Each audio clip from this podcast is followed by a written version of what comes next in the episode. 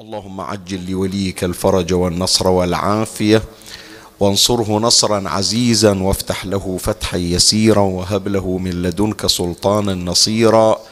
رب اشرح لي صدري ويسر لي أمري واحلل عقدة من لساني يفقه قولي. يا كاشف الكرب عن وجه أخي الحسين اكشف كربي بجاه أخيك الحسين. نادي عليا مظهر العجائب تجده عونا لك في النوائب كل هم وغم سينجلي بولايتك يا علي يا علي يا علي يا أبا الغوث أغثني يا فارس الحجاز أدركني بلطفك الخفي ولا تهلكني يا مولاتي يا فاطمة بنت محمد أغيثيني يا سيدتي.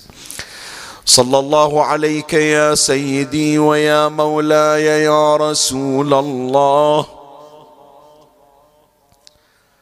صلى الله عليك وعلى آلك الطاهرين.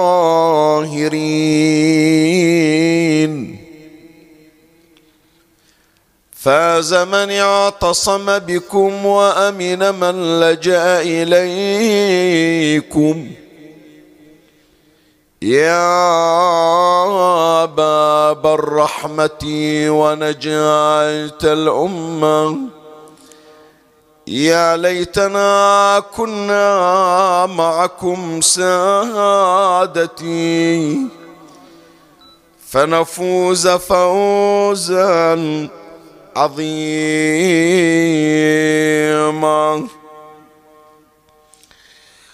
قال بعض أصحاب إمامنا جعفر بن محمد الصادق صلوات الله وسلامه عليه. دخلت عليه وموسى ولده عليه السلام بين يديه وهو يوصيه بهذه الوصية. فكان مما حفظت منها أن قال يا بناي اقبل وصيتي واحفظ مقالتي فإنك إن حفظتها تعش سعيدا وتمت حميدا. يا بناي من قنع بما قسم له استغنى. ومن مد عينيه إلى ما في يد غيره مات فقيرا. ومن لم يرض بما قسم الله له اتهم الله في قضائه. ومن استصغر زلة غيره ومن استصغر زلة غيره استعظم زلة نفسه. ومن استصغر زلة نفسه استعظم زلة غيره. يا بني من كشف عن حجاب غيره تكشفت عورات بيته. ومن سل سيف البغي قتل به ومن احتفر لأخيه بئرا سقط فيها ومن داخل السفهاء حقر ومن خالط العلماء وقير. ومن دخل مداخل السوء اتهم.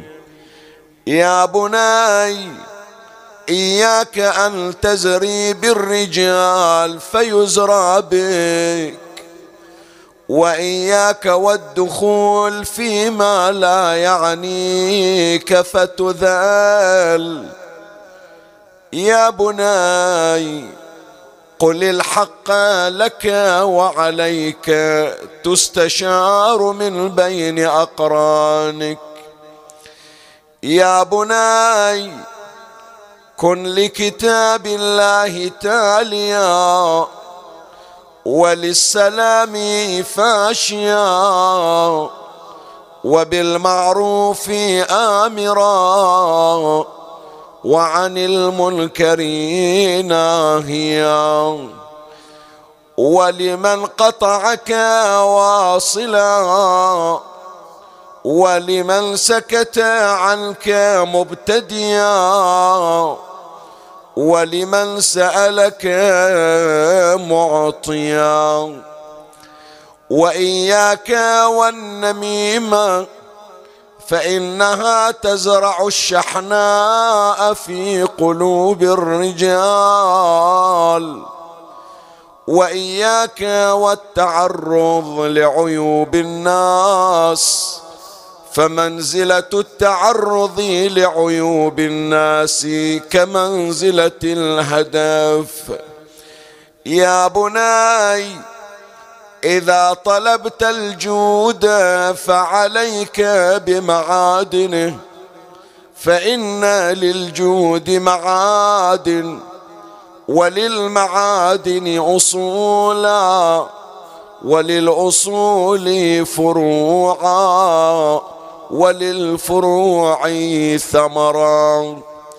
ولا يطيب ثمر إلا بفرع ولا فرع إلا بأصل ولا أصل ثابت إلا بمعدن طيب. يا بني إذا زرت فزر الأخيار ولا تزر الفجار فإنهم صخرة لا يتفجر ماؤها. وشجرة لا يخضر ورقها وأرض لا تظهر عشبها. قال علي بن موسى عليه السلام فما ترك أبي هذه الوصية إلى أن توفي. هدية إلى إمامنا الصادق عليه السلام ثلاثا بأعلى الأصوات. صلوا على محمد وآل محمد.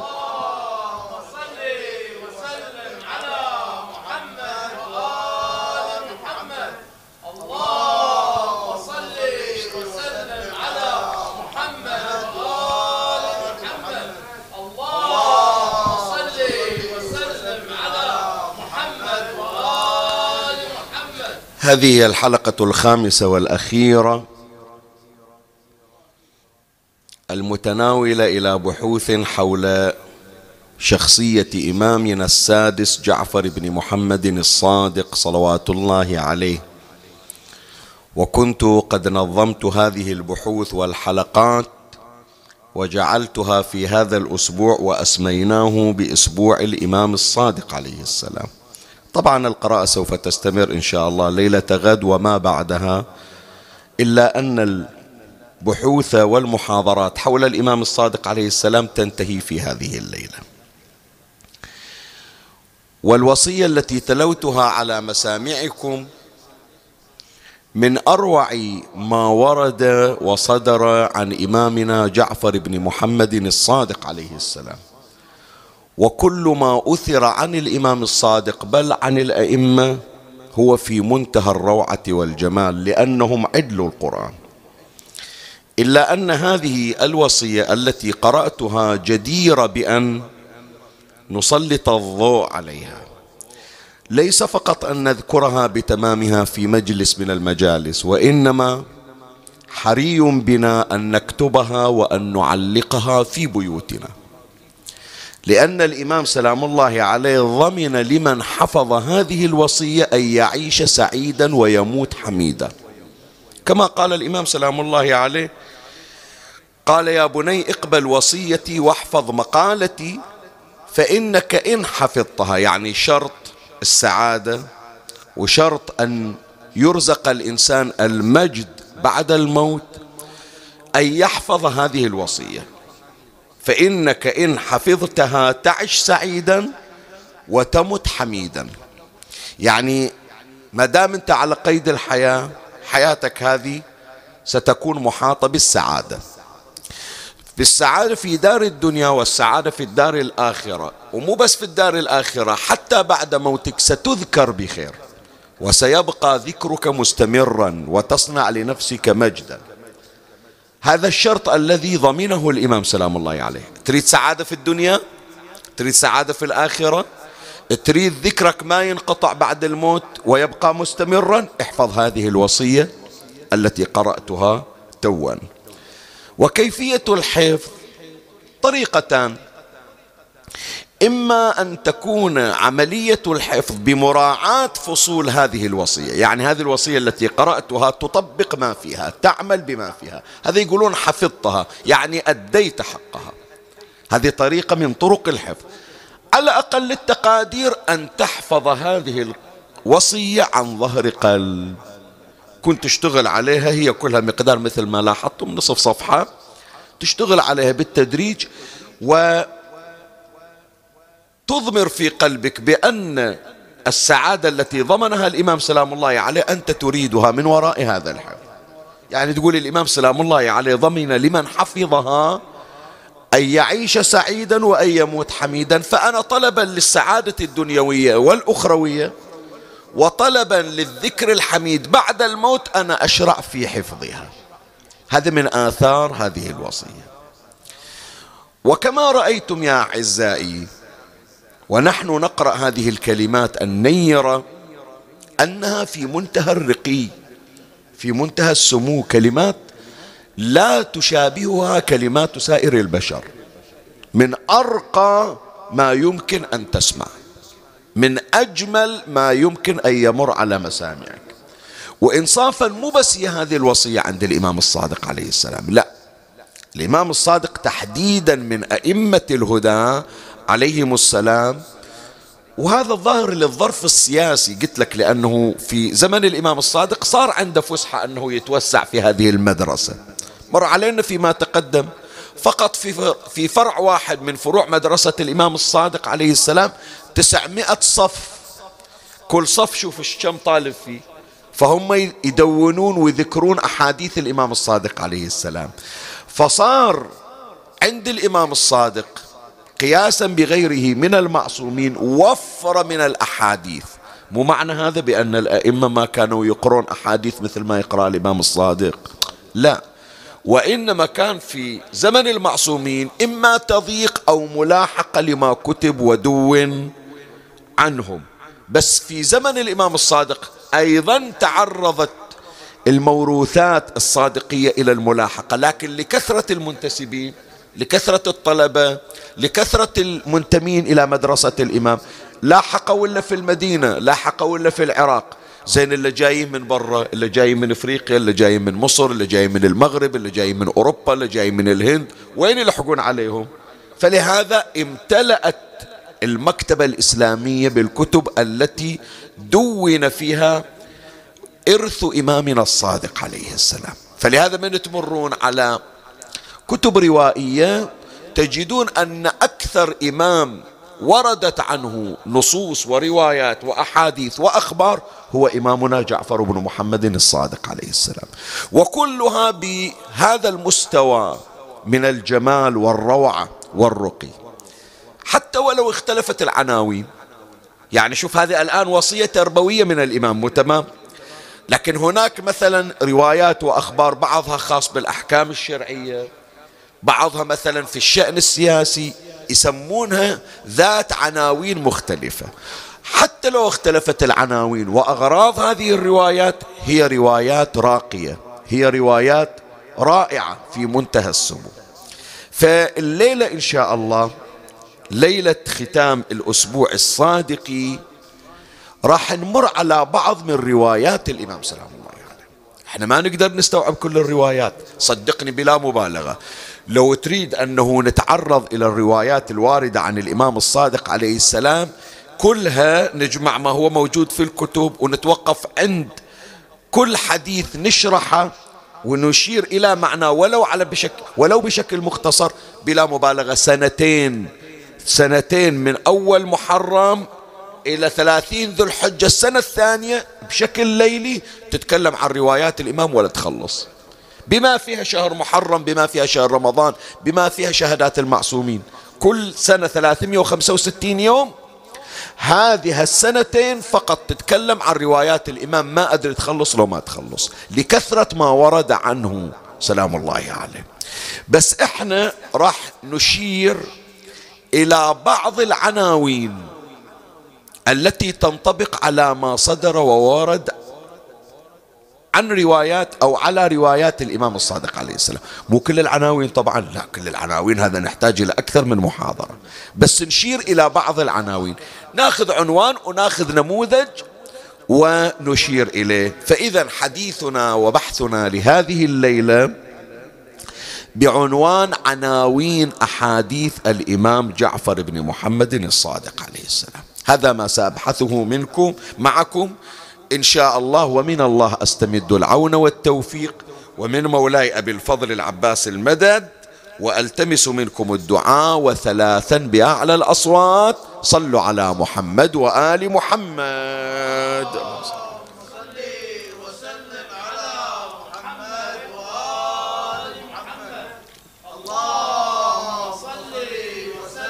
اللهم صل على محمد.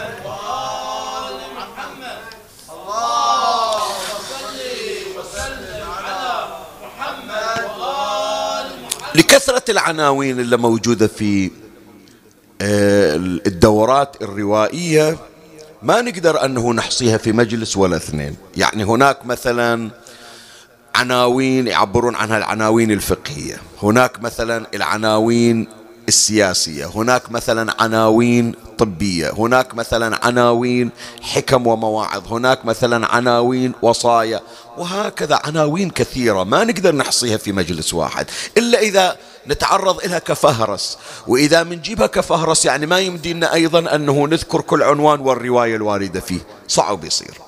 بس إحنا من هذه العناوين اخترنا عنوانين. راح نشير لهم في بحث هذه الليلة. أما العنوان الأول من الأحاديث الواردة عن الإمام الصادق عليه السلام يسمونها الأحاديث العقائدية. يعني ما يختص بالجانب العقائدي. الإمام سلام الله عليه من ضمن أحاديثه يتحدث عن الجانب العقائدي. زين العقيدة مو شيء واحد. ما نعتقده مو شيء واحد. أشياء متعددة منظومة نحن نعتقد بها. فشوف مثلا من تجي.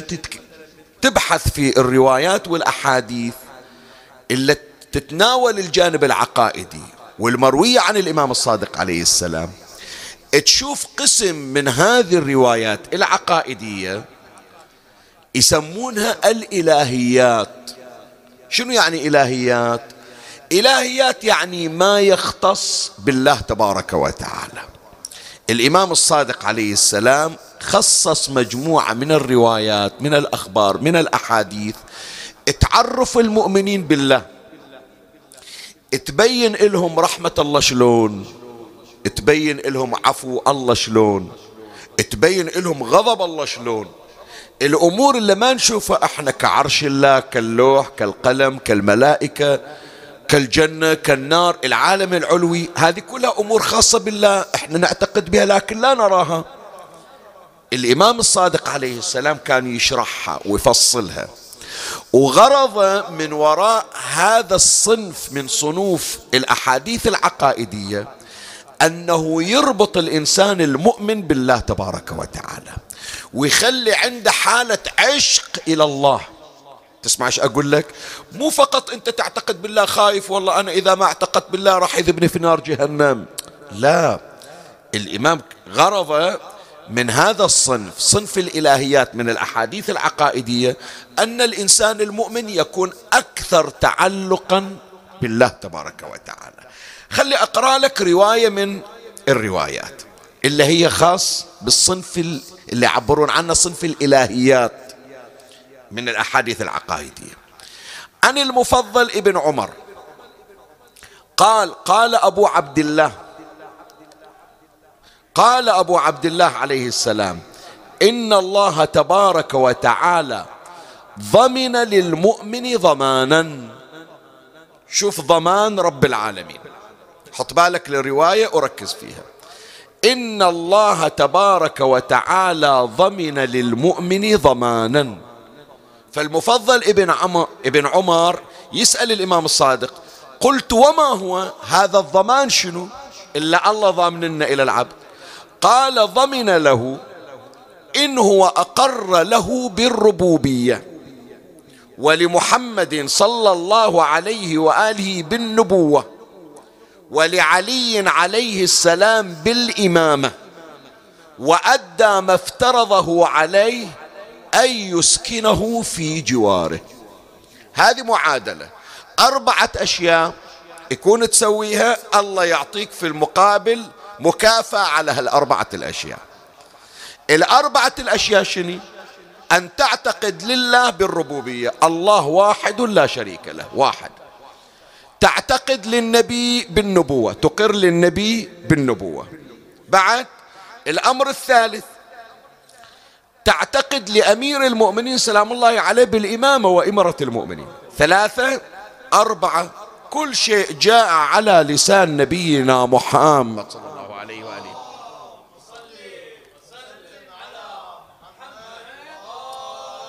كل شيء جاء على لسان النبي صلى الله عليه وآله من حلال من حرام من واجبات من نواهي تلتزم بها. هل أربعة أشياء؟ الله محمد علي الإسلام. أربعة شو يعطيك الله؟ يسمونك جار الله. إي جار الله. ضمن لك الجوار. شنو يعني الجوار؟ إحنا أشرنا إلى في بعض المحاضرات السابقة. نقول أستجير بالله. شنو يعني أستجير بالله؟ مو إحنا من نسمع مثلا نار جهنم الفقر. يقول أستجير بالله من الفقر أستجير بالله من ضغطة القبر أستجير بالله من نار جهنم. شنو يعني أستجير بالله؟ يعني جعلت نفسي جارا لله. أستجير بالله شنو معناه جعلت نفسي جارا لله. زين أصر جار إلى الله. شنو فائدتها الجار لا يضيع جاره. شوف الآن من نقرأ في خصائص الجار غير يقول النبي لا زال رسول الله صلى الله عليه وآله يوصينا بالجار حتى ظننا أنه سيورثه. يقدم الجار على نفسه. دائما يبحث عن راحة الجار. فأنت لما تصير جار إلى الله حتى ولو صدر الخطأ من الجار فإن حق الجار أن لا يضام في حضرة الجار. فأنت لما تقول أستجير بالله شنو يعني؟ يعني يا ربي أنا جارك. وحتى لو هذا الجار مقصر حتى لو كان هذا الجار مسيء لكن ما سمعنا أن جار يؤذي جاره. وأنت يا ربي هل تؤذي جارك؟ أنت لا تؤذي جار حتى ولو كان جارك مسيئا. فالإمام الصادق عليه السلام يقول تريد تصير جار إلى الله؟ أربعة أشياء. الله محمد علي إسلام. هاي أربعة أشياء الله يخليك يسمونك أنت جار الله. يعني تسكن إلى جوار الله. خلي أقرأ لك الرواية من جديد. قال إن الله تبارك وتعالى ضمن للمؤمن ضمانا. قال قلت وما هو؟ قال ضمن له إن هو أقر لله بالربوبية ولمحمد صلى الله عليه وآله بالنبوة. ولعلي عليه السلام بالإمامة وأدى ما افترضه عليه أن يسكنه في جواره. هو المفضل من سمع قال أنا يسموني جار الله. هذه شقد سعادة؟ قال قلت فهذه والله هي الكرامة. إحنا اليوم واحد يجي يقول أنا جار السيد السستاني أنا جار فلان مرجع. زين واحد اللي يقول أنا جار الله. شوف إيش الشرف يصير هذا. فقال قلت فهذه والله هي الكرامة التي لا يشبهها كرامة الآدميين. قال ثم قال أبو عبد الله عليه السلام اعملوا قليلا تتنعموا كثيرا. إي والله ركعتين ركعتين تخلص لله فيه. هذه الشغلة حرام ما أسويها. شيخنا شلون؟ إذا ما يخالف هذه اللذة المحرمة ما تستغرق من عندك ربع ساعة نصف ساعة. تتمسك بها وتضل وتضيع عليك نعيم إلى آخر الآبدين. أنت الله ضام الك كرامة يسمونك جار الله. جار الله يعني في جوار محمد وآل محمد والأنبياء والصديقين والشهداء. ضامين الك مكان. لا والله أنا أريد هاللذة إلا ساعة. أنا عندي هذا تصير تذكر هالكلمة هذه. قبل لا أتجاوزها يعني. قبل لا أتجاوزها حط بالك إيش أقول لك. شوفوا يا أحبائي إحنا فقط ننظر للأمور ساعات لما نكلم بعض الأشخاص يقول أنا عندي معصية ما أنا قادر أتخلص من عندها بعضهم أحيانا من أولادنا من بناتنا من يتصلون أو يرسلون رسالة شيخنا مبتلى بمعصية ما أقدر أتخلص من عندها شيخنا عندي هالعادة السلبية ما أقدر أت... ما أقدر أتخلص من عندها أقول باتوب وأرد أرجع لها. من الليلة حط قدامك هذا الأمر. لا تنظر إلى المعصية ولا تنظر إلى الذنب ولا تنظر للخطيئة. خلي أوديك إلى عالم ثاني. خلي أوديك إلى عالم ثاني. تالي بتتذكر كلام شيخ ياسين كل ما تشوف المعصية قدامك. شمر ابن ذي الجوشن الضبابي. أعيد الاسم لأن أعرف هالاسم إيش قد يؤذيك. شمر ابن ذي الجوشن الضبابي. إلا تلعنه في زيارة عاشوراء ولعن الله شمرا تدري شو يقول للحسين؟ يقول لدانق واحد من جائزة يزيد خير منك ومن جدك. زين. شنو الدانق؟ اسمعني إيش أقول لك حتى تعرف الكلمة الليلة هي تحسبها. الليلة ما أريدك تنام إلا وأنت تفكر فيها. شنو الدانق؟ اللي يقول دانق واحد من جائزة يزيد خير منك ومن جدك. سدس الدرهم يعني إحنا الآن بالخليج عندنا بالبحرين وبالكويت الدينار. مو تمام؟ بقطر عشرة ريال بالسعودية عشرة ريال بالإمارات عشرة دراهم. زين بعمان ريال تعادل الدينار تقريبا. من هالدينار مية فلس شيلها. لمية فلس إحنا عندنا أقل شيء فيها شقد خمسة وعشرين فلس اللي هو ربع المية فلس. هذه الدانق أقل. الدانق أقل. هو الشمر يقول للحسين يقول له ما يعطوني ألف دينار؟ ولا يعطوني دينار ولا يعطوني درهم يعطوني دانق. يعني كم؟ يعني سدس الدرهم. هذا عندي أحسن هالنص هالسدس هذا أحسن منك يا حسين ومن جدك محمد ومن الله مالكم. بعد شنو أزيد من هذا؟ فأنت تقول لي شيخنا شنو الربط؟ أنا أقول لك شنو الربط. أنا أقول لك بأنه إذا تلتزم وتترك المعاصي الله يخليك جار إلى وجار إلى النبي وجار إلى أهل البيت وإلى الأنبياء والمرسلين. والظل أبد الآبدين. إلى ما لا نهاية.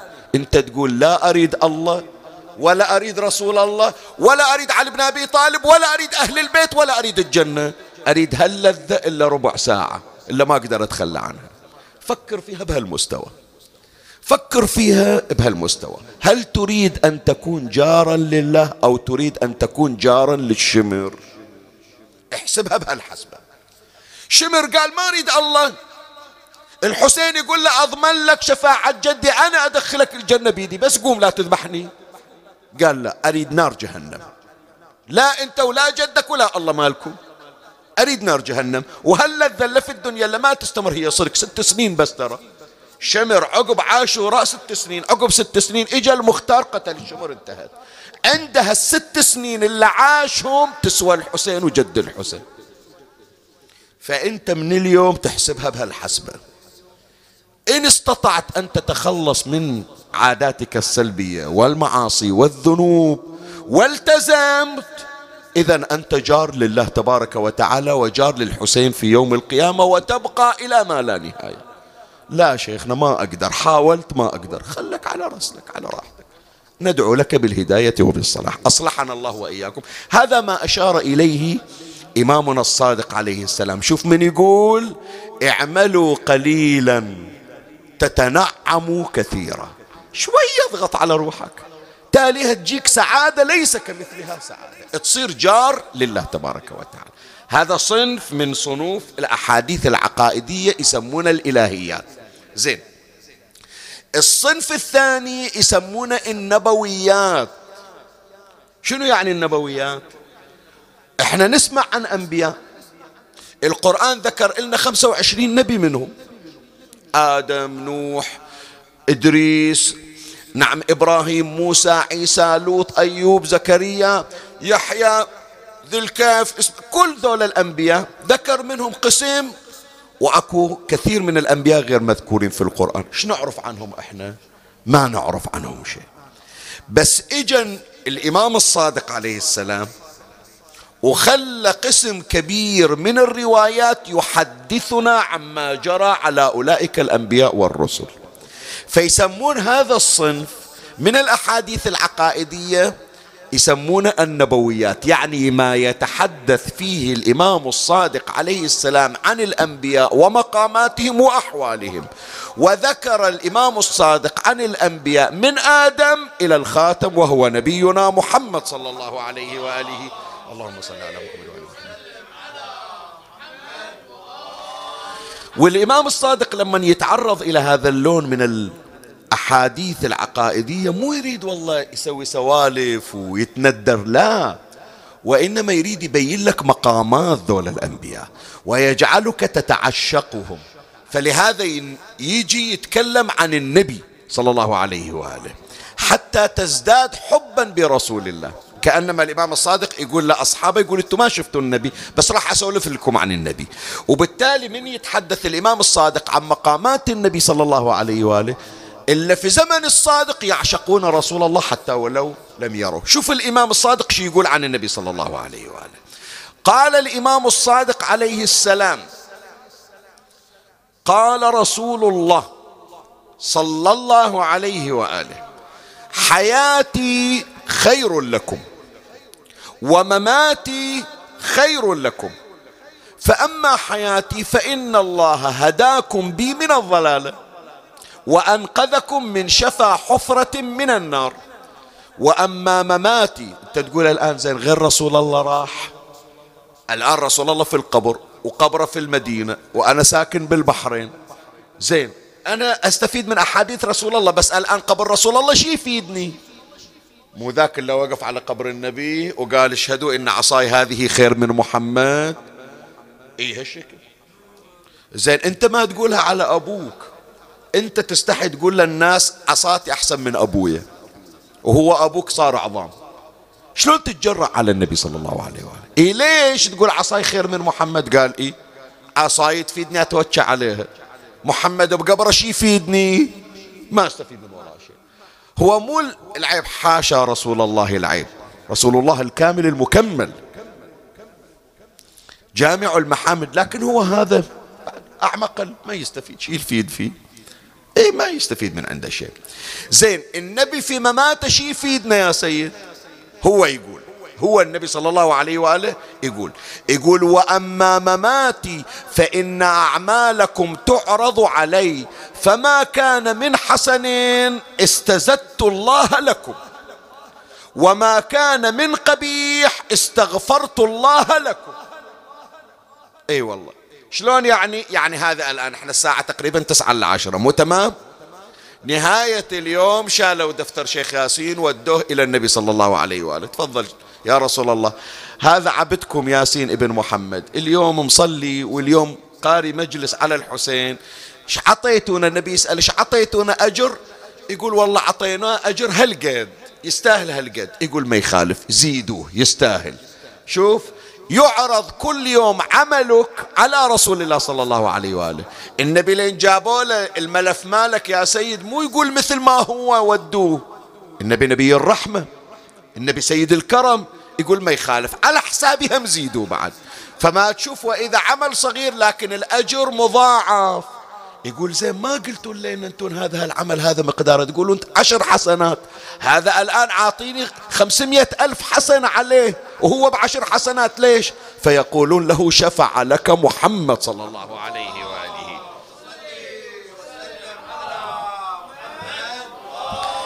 زين هذه الأعمال الحسنة زادت. يوم عرضوها على النبي.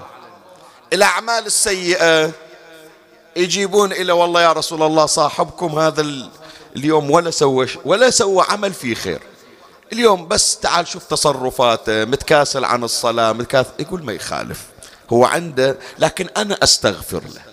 ولو أنهم إذ ظلموا أنفسهم جاءوك فاستغفروا الله واستغفر لهم الرسول لوجدوا الله توابا رحيما. عندنا روايات في يوم القيامة يدخلوا الناس الجنة. وهم من أهل جهنم يسمونهم الجهنميون. شلون ذولا من أهل جهنم وهكم دخلوا ويانا الجنة؟ فيأتيهم النداء شفع لهم رسول الله محمد صلى الله عليه وآله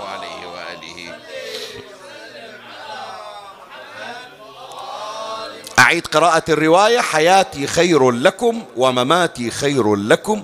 فأما حياتي فإن الله هداكم بي من الضلال وأنقذكم من شفا حفرة من النار. وأما مماتي فإن أعمالكم تعرض علي. فما كان من حسن استزدت الله لكم. وما كان من قبيح استغفرت الله لكم. واحد من المنافقين قاعد زين هذا هو مو طايق النبي وهو حي. شلون يطيق النبي وهو ميت؟ هو الآن قاعد في المسجد ولين شاف النبي كنا شايف دم مضروسة. هذا شلون بعد تقول له رسول الله يفيدك وهو في القبر مثل ما يفيدك وهو في الدنيا؟ ما قبل. ما قبل. فقام هذا الرجل من المنافقين. قال وكيف ذلك يا رسول الله؟ وقد رممت رممت يعني شنو؟ يعني خلاص انت من تموت راح تصير جثة بالية رمة. شوف شلون يتجرع على النبي. هذا في محضر النبي. هذا عندك في القرآن سورة باسمهم. إذا جاءك منه إذا جاءك المنافقون قالوا نشهد إنك لرسول الله. والله يعلم إنك لرسوله. والله يشهد يشهد إن المنافقين لكاذبون. ما يفيد فيهم. زين. هذا قاعد لكن ما يقدر لا يقدر يشوف النبي ولا يقدر يسمع اسم النبي. إلى هالدرجة. وهو هناك بالمسجد. فقام له فقال له رجل من المنافقين وكيف ذلك يا رسول الله؟ وقد رممت. يعني صرت رميما. فقال له رسول الله صلى الله عليه يعني أعطاها مثل ما نقول إحنا البحارنا أعطاها إياه النبي في كبده. اي زيد بعد إذا ما أنت راضي بعطيك إلا أزيد اللي يقهرك أكثر وأكثر. فقال له رسول الله صلى الله عليه وآله كلا إن الله حرم لحومنا على الأرض فلا يطعم منها شيئا. أبدا تجيني في القبر كأنما نايم على فراش حتى عقب ألف ألفين ثلاثة آلاف سنة لأن لحوم الأنبياء محرمة على الأرض. فإذا شوف أنت مقام النبي قد الآن ارتفع في قلبك من عرفت بأن رسول الله يستغفر لك ويطلب لك الزيادة. من وين هذا؟ ببركات الإمام الصادق عليه السلام. زين الصنف الثالث. من صنوف الأحاديث العقائدية يسمون الولائيات. أنت تقول لي شيخنا الآن إحنا نقرأ على الحسين. إحنا نذكر أهل البيت. إحنا دائما نصلي على محمد وآل محمد.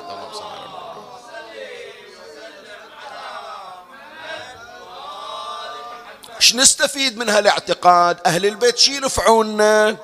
اجى الإمام الصادق عليه السلام يبين أثر أهل البيت وأن أثر أهل البيت أن الارتباط بهم ارتباط بالله وبرسوله إيه أنتم الأدلة على من أراد الله بدأ بكم ومن قبل ومن وحده قبل منكم. تريد تعتقد بالله ورسول الله تعتقد بأهل البيت عليهم السلام.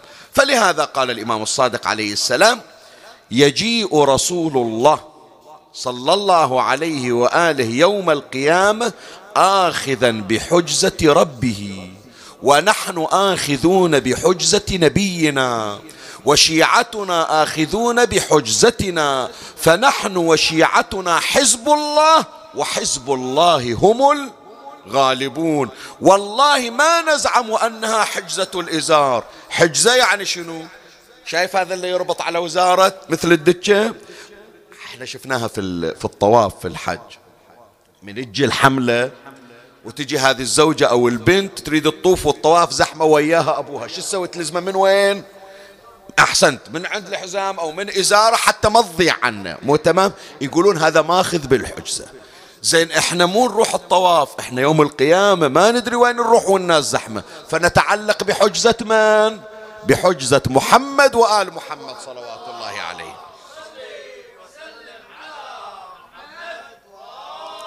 يقول الإمام الصادق عليه السلام والله ما نزعم وأنها حجزة الإزار. مو وزار هذا ولازمنا.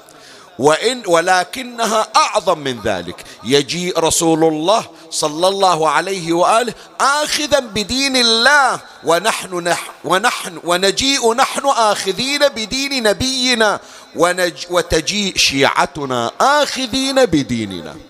فأنت دين علي بن أبي طالب دين جعفر الصادق دين علي بن موسى الرضا دين صاحب الزمان هو دين رسول الله. ودين رسول الله هو دين الله تبارك وتعالى. شوف الاعتقاد شلون يترسخ. هذا كله بركات روايات الإمام الصادق عليه السلام. هذا العنوان الأول وهو الأحاديث العقائدية فرغنا منه. نجي الآن للعنوان الثاني والأخير. إضافة إلى الأحاديث العقائدية الإمام الصادق عليه السلام عنده أحاديث تربوية. يريد يربي الإنسان هو ونفسه. يريد يربيه هو وعائلته. يريد يربي المجتمع. المجتمع إذا صار على تربية جعفر بن محمد الصادق عليه السلام أثر في المجتمعات الأخرى. فتصير التربية العالمية تربية صادقية تربية جعفر بن محمد. خلنا نشوف الروايات التي جاءت بعنوان الأحاديث التربوية. شلون تربينا؟ شلون تربي بيوتنا؟ شلون تربي شوارعنا؟ شلون تربي مجتمعاتنا؟ شلون تربي الأمم؟ كل الأمم. مولاي الكريم واحدة من صنوف الأحاديث التربوية يسمونها الأحاديث الروحية. شنو يعني أحاديث روحية؟ أنا أقول لك إحنا نحضر في مجلس العزاء. إحنا نوفق لصلاة الليل. إحنا نوفق لأن نتصدق. إحنا نوفق لختم القرآن. تمام لو لا؟ بس قول لي أنت يلي صليت صلاة الليل. شو تحصل من صلاة الليل؟ شنو قيمة صلاة الليل عندك؟ انت يلي جاي قاعد يلي الآن ببيتك قاعد تسمع هذا المجلس وانت قاعد في البيت هالقعدة وهالاستماع شو تحصل من وراه؟ شنو أثره؟ يجي الإمام الصادق عليه السلام يعرفك قيمة العمل. مو يقول لك سوي العمل ويسكت عنك يريد يقول لك العمل اللي تسويه صار لك من منزلة عند الله؟ صارت لك من رتبة عند الله؟ فمثلا واحدة من الأمور طبعا ما نقدر نجيب كل العبادات لا هذا بروحه يحتاج إلى موسم. بس إحنا نجيب مجرد مثال نموذج. فلان على طول يصلي صلاة الليل. ليلة من الليالي حط راسه ونام ما صلى صلاة الليل. يوم الثاني قام يفكر إيش أسوي؟ خلاص راحت البارحة ما صليت صلاة الليل مو لازم نصليها غير ليلة. لو أستغل اليوم وأقضي صلاة الليل. لا شنو أقضيها؟ خلاص أقضيها. وقضيتها إيش بحصل يعني؟ راحت خلاص راحت ما له داعي. غير ليلة نصليها. شوف ثواب قضاء صلاة الليل. سيد محمد حط بالك. أحكي وياك مو عن صلاة الليل عن شنو؟ قضاء صلاة الليل. اللي يسألون لأن بعض من أولادي وبناتي يتصلون شيخنا فاتتنا صلاة الليل شنو من حرمان؟ شنو تعرف أنت لما تقضي صلاة الليل شو تحصل؟ خلي أقرأ لك الرواية وشوف اللي يقضي صلاة الليل شي يحصل. يقضي صلاة الليل مو معناه بأني أقضي الليل على الموبايل وعلى اللعبة أقضيها باكر لا. هذا للحريص على صلاة الليل. يوم من الأيام تعبان يوم من الأيام مريض. يوم من الأيام ما قدر يوقف يصلي لسبب لعارض. الله ما يريد يفوت عليه الأجر والثواب. فشوف المقام اللي يحصله الذي يقضي صلاة الليل لعذر. عن إسحاق ابن عمار قال لقيت أبا عبد الله يعني الإمام الصادق عليه السلام بالقادسية في العراق عند قدومه على أبي العباس أبو العباس السفاح. فأقبل حتى انتهينا إلى طرابات منطقة هناك. فإذا نحن برجل على ساقية يصلي وذلك عند ارتفاع النهار. يعني وقت الضحى واقف عند ساقية ماء ويصلي. لا هو مسجد ولا هو وقت صلاة. زين. الإمام سلام الله عليه توقف. قال فوقف عليه أبو عبد الله عليه السلام فقال يا عبد الله أي شيء تصلي؟ أنت مو في مسجد. انت واقف تشتغل خليت الشغل وقفت تصلي. أي شيء تصلي. فقال صلاة الليل. فاتتني أقضيها بالنهار. البارحة تعبان حطيت راسي ونمت على أساس بقعد ما قعدت ما شفت وإذا صلاة الصبح صارت. فأنا ما أريد تروح علي فأنا قاعد أقضي صلاة الليل مالت البارحة. زين الإمام الصادق عليه السلام يوم سمع بأن هذا قاعد يقضي في صلاة الليل. التفت إلى من معه.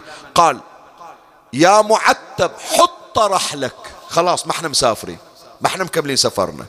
حط رحلك حتى نغتدي مع الذي يقضي صلاة الليل. يعني شنو؟ يعني يقول أنا عندي مشوار على ما أوصل إلى بغداد.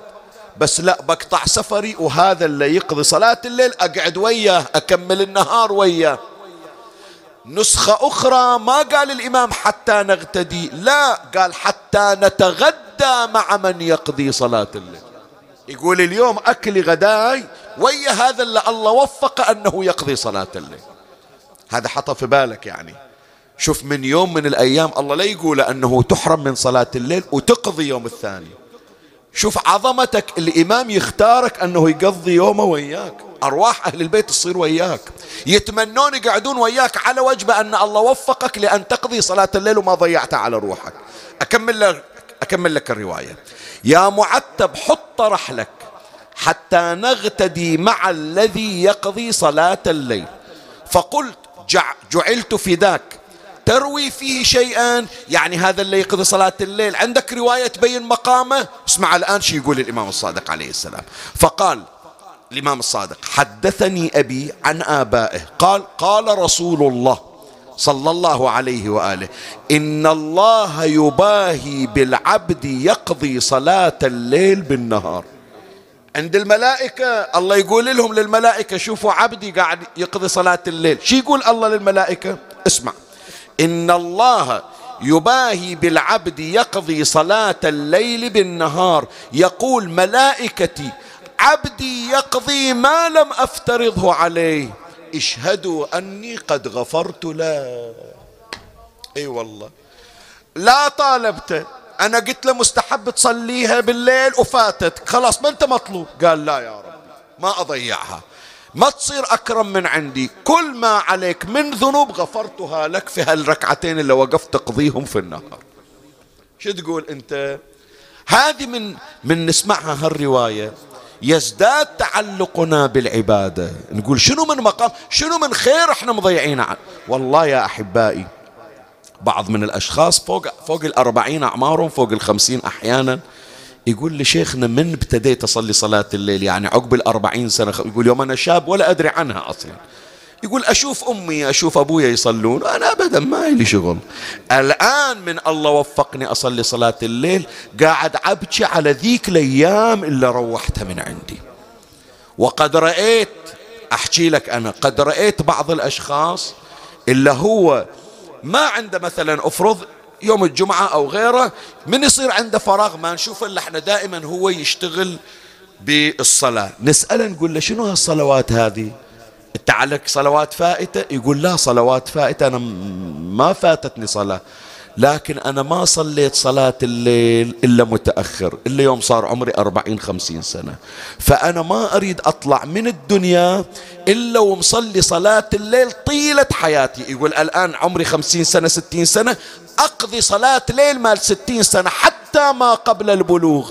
حتى من أقابل ربي أقول ولا يوم من أيام حياتي إلا صليت صلاة الليل. إذا ما صليت قضيت. حتى الله يقربني إليه شوف شلون.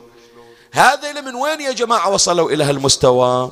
ببركات أحاديث الإمام الصادق عليه السلام. زين فهذا من الأحاديث الروحية.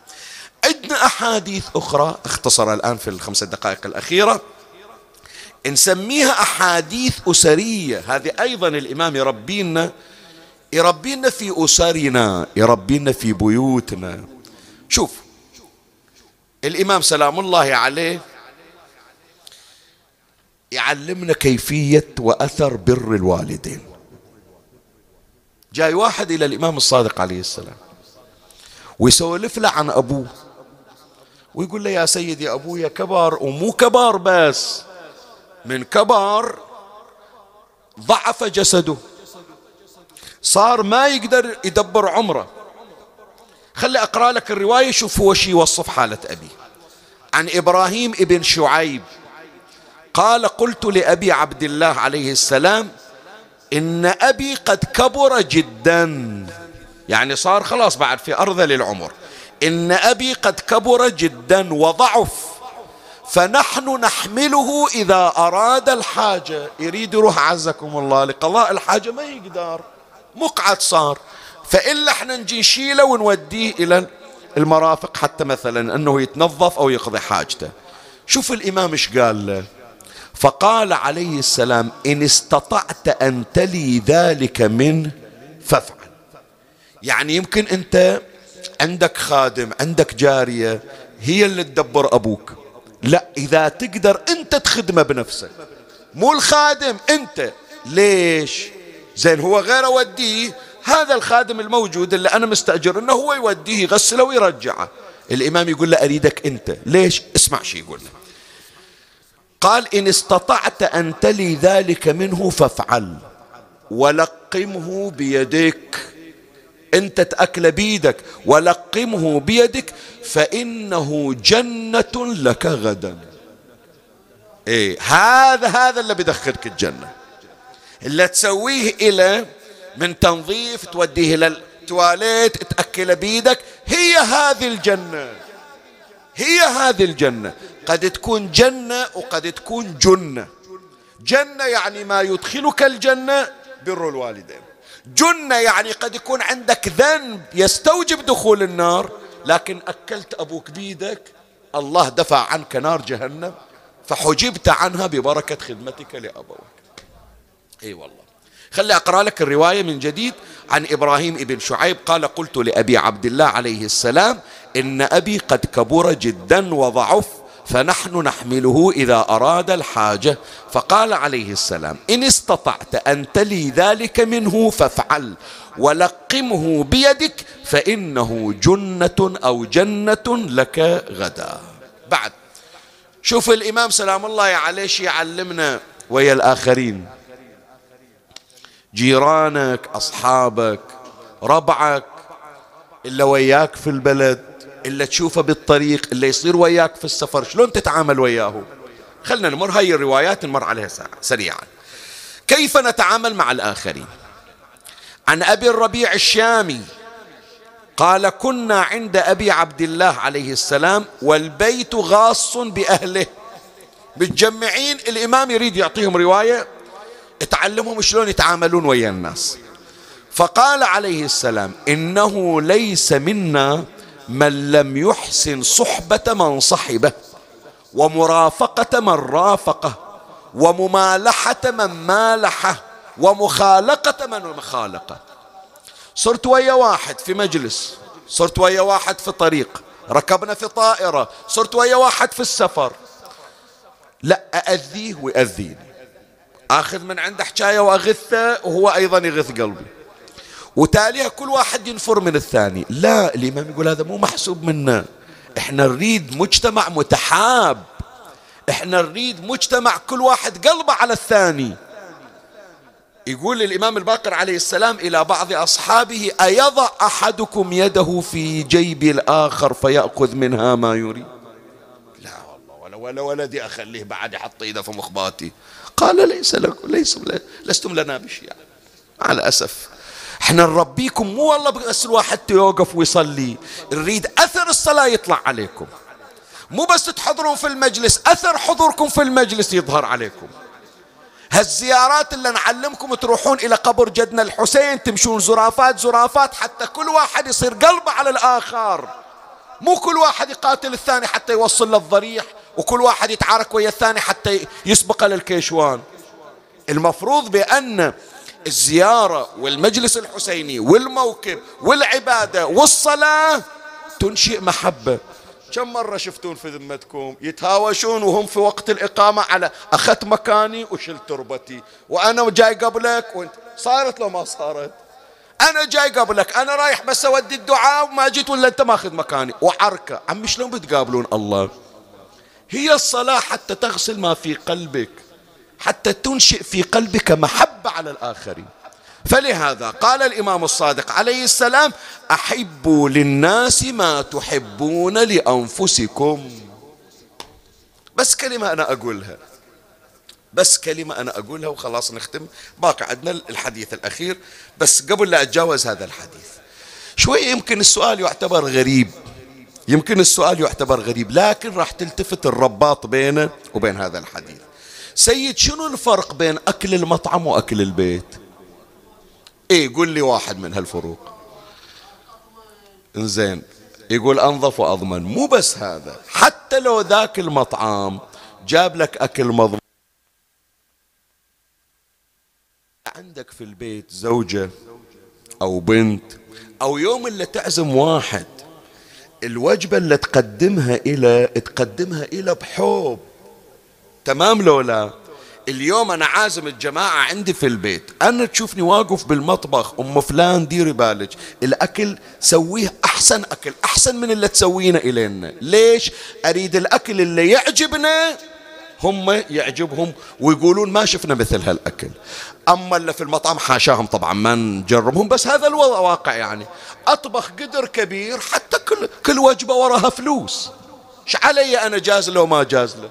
علي إيش قد أحصل من وراه عنصر الحب عنصر الحب. مو متوفر أقول ما أجرم الآخرين بس أقول في الأعم الأغلب هذا قاعد يطبخ حتى يتكسب. أريد هالقدور اللي يسوي لي مثلا 500 وجبة كل وجبة بدينار أريد 500 دينار. عجبة ما عجبة قطة في الزبالة مو مهم. لكن راعي البيت يوم اللي يعزم الضيف تشوف قاعد كل كل ما قال الحمد لله لا بعد كل. إذا تحبنا كل. تمام لو لا؟ هناك عنصر مفقود من حصل في غير ذو. الإمام سلام الله عليه يعلمنا أن نستشعر المحبة للآخرين.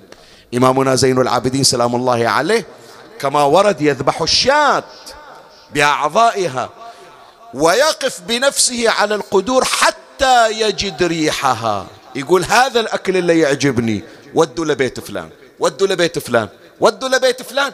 وإذا جن الليل أكل الخبز والتامر الأكل اللي يحبه إلى غيره. من يصير عندك محبة للآخرين؟ ارتفع الظلم وارتفعت العداوة. تمام؟ بهذا نكون قد ختمنا.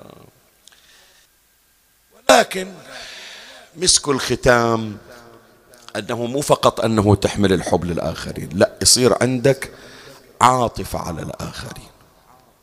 شلون؟ شوف تربية أهل البيت الآن. قبل ختام هذا المجلس شكر الله مساعيكم يا أهل العراق أينما كنتم. شكر الله مساعيكم وجزيتم عن أهل البحرين خير جزاء الصالحين تدري اشتغلت مجالس العراق اشتغلوا في العتبات المقدسة في الدعاء لأهل البحرين ولا يصغرون الآخرين. كل المؤمنين أينما كانوا في الخليج وغير الخليج. لما سمعوا عن حالات الإصابات ولما سمعوا عن كثرة الوفيات في البحرين من جراء هذه الجائحة هناك حرقة. المسجات التي تجي اللي يقول دعينا إلكم عند الحسين عند أمير المؤمنين بمسجد الكوفة بمسجد السهلة. جزاهم الله خير الجزاء. وهكذا أدبنا أهل البيت. على هذا الأمر. مو فقط حب عام حب خاص. يوم اللي أسمع منطقة من المناطق متأذية. يوم اللي أسمع بلدة من البلدان حملت مصيبة. أحس المصيبة نازلة ببيتي. أحس المصيبة نازلة علي. وإن كنت أنا في بلد مأمون وإن كنت أنا في المهجر وإن كنت أنا أفرض في أوروبا ما مر علي من البلاء شيء. لكن أحس نفسي أنا وياهم. تدري إحنا عندنا في البحرين يمكن بعضكم ما يدري. بعض بعض المؤمنين من خارج البحرين. يعني هذا جزاهم الله خير الجزاء. أنا أبعث لهم هذه الرسالة رسالة شكر نيابة عن أهل البحرين قاطبة. هو من بلد آخر ما أريد أسمي بأسماء البلدان بس من دول الخليج. سمع أهل البحرين في أزمة قال شلون ذولا قبل كورونا إحنا كنا نقعد وياهم؟ ونجي إلى مجالسهم وإلى مواكبهم ونقعد على سفرهم الآن يوم طاحوا بشدة نسيناهم. أجي إلهم وأقعد وياهم واللي يصيب أهل البحرين يصيبني. شو تقول؟ هذا أحكي لك عندنا في البحرين. خلى أهله وعائلته في بلده وإجا قال أص... يصير علي اللي يصير على أهل البحرين. إذا صدق أحبهم أعيش وياهم الآلام. على هذا ربانا أهل البيت. أن نستشعر في قلوبنا العاطفة على الآخرين. وضربوا إلنا أهل البيت نموذج مثال كيف نتعامل مع الأيتام. أنت ما تريد واحد من أولادك واحد يرفع صوته عليه. الآن هذا الولد راح أبوه. صار يتيم. صار من يطلع بالشارع هذا يشتمه وهذا يرفع صوته عليه. خلي يحس بأن كل البلد صاروا آباء له. فلهذا قال الإمام الصادق عليه السلام ما من عبد يمسح يده على رأس يتيم رحمة له إلا أعطاه الله بكل شعرة نورا يوم القيامة. هو ما مسوي شيء. شاف قالوا له هذا تو متوفي أبوه حط إيده على رأسه. مسح على رأسه. استشعر في قلبه العاطفة عليه. الله قال لا أعوضك. يوم القيامة تجي كل شعرة. كم شعرة براسه خمسين ألف شعرة مئة ألف شعرة؟ مئة ألف نور حصلت على هالمسحة هذه. يا عمي ناس مسحوا على رؤوس اليتامى بأيديهم وناس مسحت صياطهم على رؤوس الأيتام. رقية بنت الحسين كم لطمة نزلت على عينها. فاطمة الصغرى بنت الإمام الحسين عليه السلام. كم صوت تلوى على متنها. بالله عليك يعني ما يخالف. انت إلك طمع في السلب. تدري مولاتي زينب يوم العاشر من المحرم إيش سوت؟ بعد قتل الإمام الحسين عليه السلام. شوية أقول لك هالكلمة توجع. قامت مولاتي زينب تدور على النساء والأطفال. تقول كل واحدة عندها تركية عندها خلخال عندها قلادة عندها معضد خلها تنزعه أعطوني إياه. ليش؟ قالت ذولا ما عندهم مروة ما عندهم شرف. خاف واحد يمد إيده على علوية. فخلنا نعطيهم اللي عندنا ما نريده ما لنا حاجة فيه. إحنا بعد ما راح من عندنا الحسين شو نسوي بالتراجي؟ فصارت كل كل طفلة كل امرأة تنزع القرط من أذنها الخلخال من رجلها. جمعوا الحلي والحلل أعطوه إلى الحوراء زينب إجت مولاتي زينب خلت ذيك الحلل والحلي على باب الخيمة تعالوا خذوهم وفكونا. اخذوهم وفكونا. طفلة من أطفال الحسين عندها خلخال جايبينها أبوها الحسين ريحة أبو علي بذاك الخلخال. بصر به أحدهم. فجاء يعالج الخلخال من رجلها ودموعه تجري على خده يسلبها ويبكي. قالت تسلبني وتبكي. قال كيف لا أبكي وأنا أسلب بنت رسول الله؟ زين خلني لا تسلبني. خلني لا تسلبني. إذا أنت كاسرة خاطرك كاسرة قلبك خلني ولا تسلبني. قال أخاف أن يأتي غيري فيسلبك. ونزع الخلخال من رجلها. زين غير سلبتهم خلاص كافي. اشتردون بعد من عندهم الليلة اللي خلق أقرأ هاي المصيبة. حنانا ورحمة على أطفال قد أيتموا في هذه الأيام. الجنايز الجنايز. الجنايز بهالشهر هذه اللي كل يوم نسمع عندنا بالبحرين. كل يوم 26 جنازة 27 جنازة 30 جنازة. شوف كم يتيم الآن في البيوت. فخلي أقرأ هالكلمة هذه إلى الأيتام. خرجت قافلة السبايا من الكوفة إلى الشام وفي بعض المنازل نزلوا في وقت الظهيرة. يأذيك الحكي من ينزلون؟ بنو أمية ينصبون الخيام لهم ويتركون بنات رسول الله في العراء تصهرهم الشمس بحرارتها. فمن تنزل بنات رسول الله؟ إذا أكو شجرة يستظلون بالشجرة. إذا ما عندهم شجرة أكو مثلا ظهر الناقة كل واحدة تجسن ظهرها إلى الناقة. مولاتي زينب شغلها ويا زين العابدين. الإمام علي ضعيف شو تسوي؟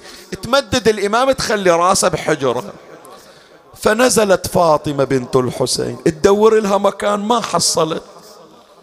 لا حصلت ظلال لا حصلت لها مكان تستظل. شافت من بعيد شجيرة صغيرة. راحت هناك ورا ذيك الشجيرة استظلت بها. لكن يقولون الشجرة صغيرة والظلال ظلال صغير ما يكفي جسمها. هكذا وصف بعضهم. إن وضعت رأسها في الظلال صارت رجلها في الشمس. وإن وضعت رجلها في الشمس صار رجله رأسها في الظلال. رأس. وإن وضعت رجلها في الظلال صار رأسها في الشمس. إيش سوت لما تروح يا اللي عندك طفل؟ لما تروح وحطت راسها من التعب نامت. الآن يريدون يثورون النياق يريدون هذا الركب يتحرك. أكو واحد يحمل الرمح اللي عليه رأس الحسين. إجا يريد يشيل الرمح. وإذا بالرمح قد ارتكز في الأرض. كل ما حاولوا رفع ذلك الرمح ما تمكن. شو نسوي؟ قالوا خلنا نسأل زين العابدين. راحوا إلى زين العابدين وجامعة الأسر على صدره يا ابن الحسين تعال دبرنا الرمح الذي عليه رأس أبيك الحسين ارتكز في الأرض. وقد اجتمع عليه أربعون رجلا كلما راموا أن يرفعوا الرمح ما تمكنوا. شو نسوي؟ قال فتشوا المحامل. لعل طفلة من أطفال أبي عبد الله وقعت. حنون أبو علي ما يرضى على بناته. شلون يخلي بنية من بناته في البر يمشي عنها حتى لو راس مقطوع.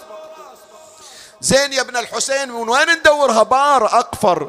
قالوا انظر قال انظروا إلى عين والدي شوفوا وين طالع هناك بنيته. إجوا إلى الرمح شالوا رؤوسهم إلى الرمح. وإذا الحسين ينظر صوب رقية ودموعه تسيل على خده. عز عليكم أهل الغيرة اللي عنده طفل اللي عنده طفلة اللي متعود من يجيه وقت النوم يحط طفلته على ذراعه وتنام وياه. اللي يشوف بنيته تقوم من فراشها تفز نص الليل يجي تنام بحضنه خليه يتذكر رقية ما عندها حضن يضمها. أقبل زجر بن قيس وكانت فاطمة بنت الحسين نائمة فركلها في خاصرتها. وأوجعها بالسياط حتى تورمت متنيها حتى تورمت متونها. وقال قومي يا ابنة الخارج فقد حبست الظعن عن المسير وهناك سكينة على ظهر الناقة هي تصيح على رقية ورقية تصيح على أختها أسألك الدعاء. ما أدري من متى ما قاري هالبيت هذا. بيت موجع كان عند أجدادنا يقرونه في البحر. وهي تصيح. شو تصيح؟ قفوا ساعة بالنوق لا تزجرونها وريضوا لمن بالطاف خاب ظنونها. اسمع البيت. شوف يحرك قلبك لو لا. أيا سائق الأضغان رفقا بعمتي. إيه ما خليتني أكمل. جرح قلبك ها؟ تقول أنا مو لازم تضربوني ضربوني بس عمتي زينب لا تضربونها أيا سايق الأضغان رفقا بعمتي إذا انتحبت بالصوت لا تضربون. شنو من ليلة الليلة هذه؟ صاحت وأنا وأنا وأنا وين اللي يخبر زجر؟ وأنا وأنا يا حاد الضغن بل الضغن. شوية شوية على راحة تقول له. يا حاد الضغن بل الضغن وأنا وأنا. اللي عنده بنية صغيرة من أقرى البيت خليه يتصورها. رقية تقول مشت عني يضعون الأهل والله مشت مشت عني يضعون الأهل وأنا خلوني غريبة وأجنبية اي نمت والأهل ما يدروها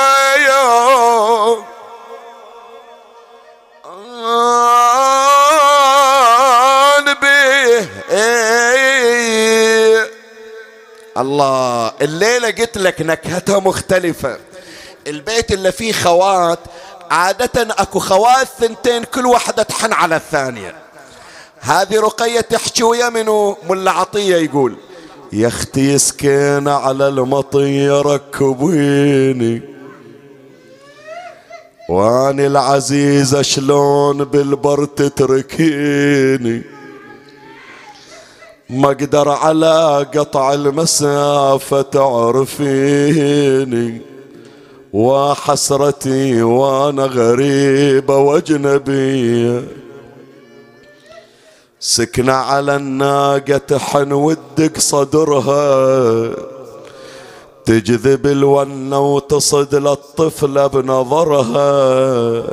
يا غيارة يا سادة كل ما تنادي يا علي سبها وزجرها ويقول سكت من البكايا الخارجية قالت لذب روحي من الناقة للتراب ما أقدر أشوف أختي وقلبها من الشمس ذاب. منو عندك؟ والمشتكى لله ولابويا داحي الباب. ورد الرجس لها وكبده ملتضي إيش سوى إيش سوى؟ إيش سوى من رجع إلى رقية؟ إيش سوى؟ أنت ترجع إلى البيت وبنتك الصغيرة تشتكي لك بابا صاحوا علي. بابا رفعوا صوتهم علي ما ترضى واحد يرفع صوته على بنتك. شلون تشوف واحد رافع ايده على بنتك؟ قام يتلوى الصوت والطفلة على القاع نوب على الهامة ونوب فوق الأضلاع اسمعني. وذيك اليتيمة مالها ساتر ولا قناع. ومن الضرب بس تجذب الونة خفيه ما عندها أحد ما عندها إلا عدوان طايحة بولية عدو. منو عندها شالت رأسها إلى ذاك الرأس إلا على الرمح الطويل. تصيح بضعيف الصوت بويا ضيعتني. راح الدلال يا ابويا راح. تصيح بضعيف الصوت بويا ضيعتني. من غير والي بصغري يسلني يتمتني. بويا ما تشوف ما تشوف ما تشوف منظر بالسياط اسود متني ومن الضرب يا أبوي ما ظل جلد لي. أريد أختم المجلس أريد أختم المجلس إلى الحاجة المتعسرة. كل اللي سألونا الدعاء كل اللي طلبوا من عندنا بالبحرين وخارج البحرين إلا بالعناية المركزة. إلا مصاب الآن وفي حالة يرثى لها إلا ينتظر عملية خطيرة إلا يتلقى علاج بالكيماوي إلا عنده غسيل كلى إلا عنده حاجة متعسرة المحروم من الذرية. كل اللي سألونا الدعاء. أقرأ لهم هي المصيبة. يذكرها صاحب كتاب تظلم الزهرة. رقية ضرب والصوت يتلوى عليها. والنسوان كل واحدة تحن على ظهر الناقة مو على حالها على حالة رقية. منو يخلصها؟ ذبت روحها زينب من على ظهر الناقة. إجت تريد تخلصها. صاحب التظلم يذكر. يقول إجت زينب تركض إلها. ما إجت؟ وإذا حرمة قاعدة متربعة وحاطة رقية بحضنها. تعجبت زينب. من هالمرة في البر قاعدة ولازمة البنية وتمسح على راسها. ومكان الضرب تمسح عليها. فقالت لها مولاتي زينب جزاك الله خيرا. تتعطفين على بنات الحسين. من انت؟ صاحت أنا الوالدة اليسرة وبتها عرفتها لو لا؟ أنا الوالدة اليسرة وبتها وفوق الجمل تبكي شفتها. إي فوق الجمال تبكي شفتها تون على الأتى ون على الجمل وأنا سمعتها. انت يمه انت فاطمة انت الزهرة طلعت من المدينة وجيتي إلى كربلاء. صحت يا أم حسن يا يمة تعالي شوفي كربلاء إيش سوت بحالي. سوت بحالي بالبر ترى ضاعت أطفالي وأنا حرمة وبقيت بغير. أنا لا والد لي ولا عم ألوذ به ولا أخ لي بقي أرجو ذو رحم. اللهم صل على محمد وآل محمد. إلهي عظم البلاء وبرح الخفاء وانقطع الرجاء وضاقت الأرض ومنعت السماء. وأنت المستعان وإليك المشتكى وعليك المعول. في الشدة والرخاء. فصل على محمد وآل محمد. أولي الأمر الذين فرضت علينا طاعتهم. وعرفتنا بذلك منزلتهم. ففرج عنا بحقهم فرجا عاجلا قريبا كلمح بالبصر أو هو أقرب من ذلك. يا محمد يا علي يا علي يا محمد اكفياني فإنكما كافيان وانصراني فإنكما ناصران. يا مولانا يا صاحب الزمان الغوث الغوث الغوث العجل العجل العجل. الساعة الساعة الساعة.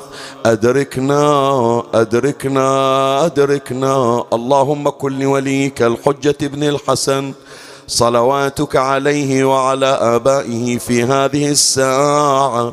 وفي كل ساعة وليا وحافظا وقائدا وناصرا ودليلا وعينا. حتى تسكنه أرضك طوعا وتمتعه فيها طويلا. يا مدبر الأمور يا باعث من في القبور يا مجري البحور يا ملين الحديد لداود عليه السلام. صل على محمد وآل محمد واقض حوائجنا يا الله. قدموا حوائجكم يا إخواني. قدموا الآخرين على أنفسكم. ينظر الله لكم إن شاء الله بنظرة الرحمة والفرج العاجل. اللهم عجل فرج إمامنا صاحب العصر والزمان شرفنا برؤيته وارزقنا شرف خدمته وارض اللهم قلبه عنا في فإن في رضا قلبه رضاك. ترحم على أموات وأموات الباذلين والسامعين والمؤمنين أينما كانوا في مشارق الأرض ومغاربها. أوصل لهم ثواب هذا المجلس وبلغهم ثواب الفاتحة مع الصلوات.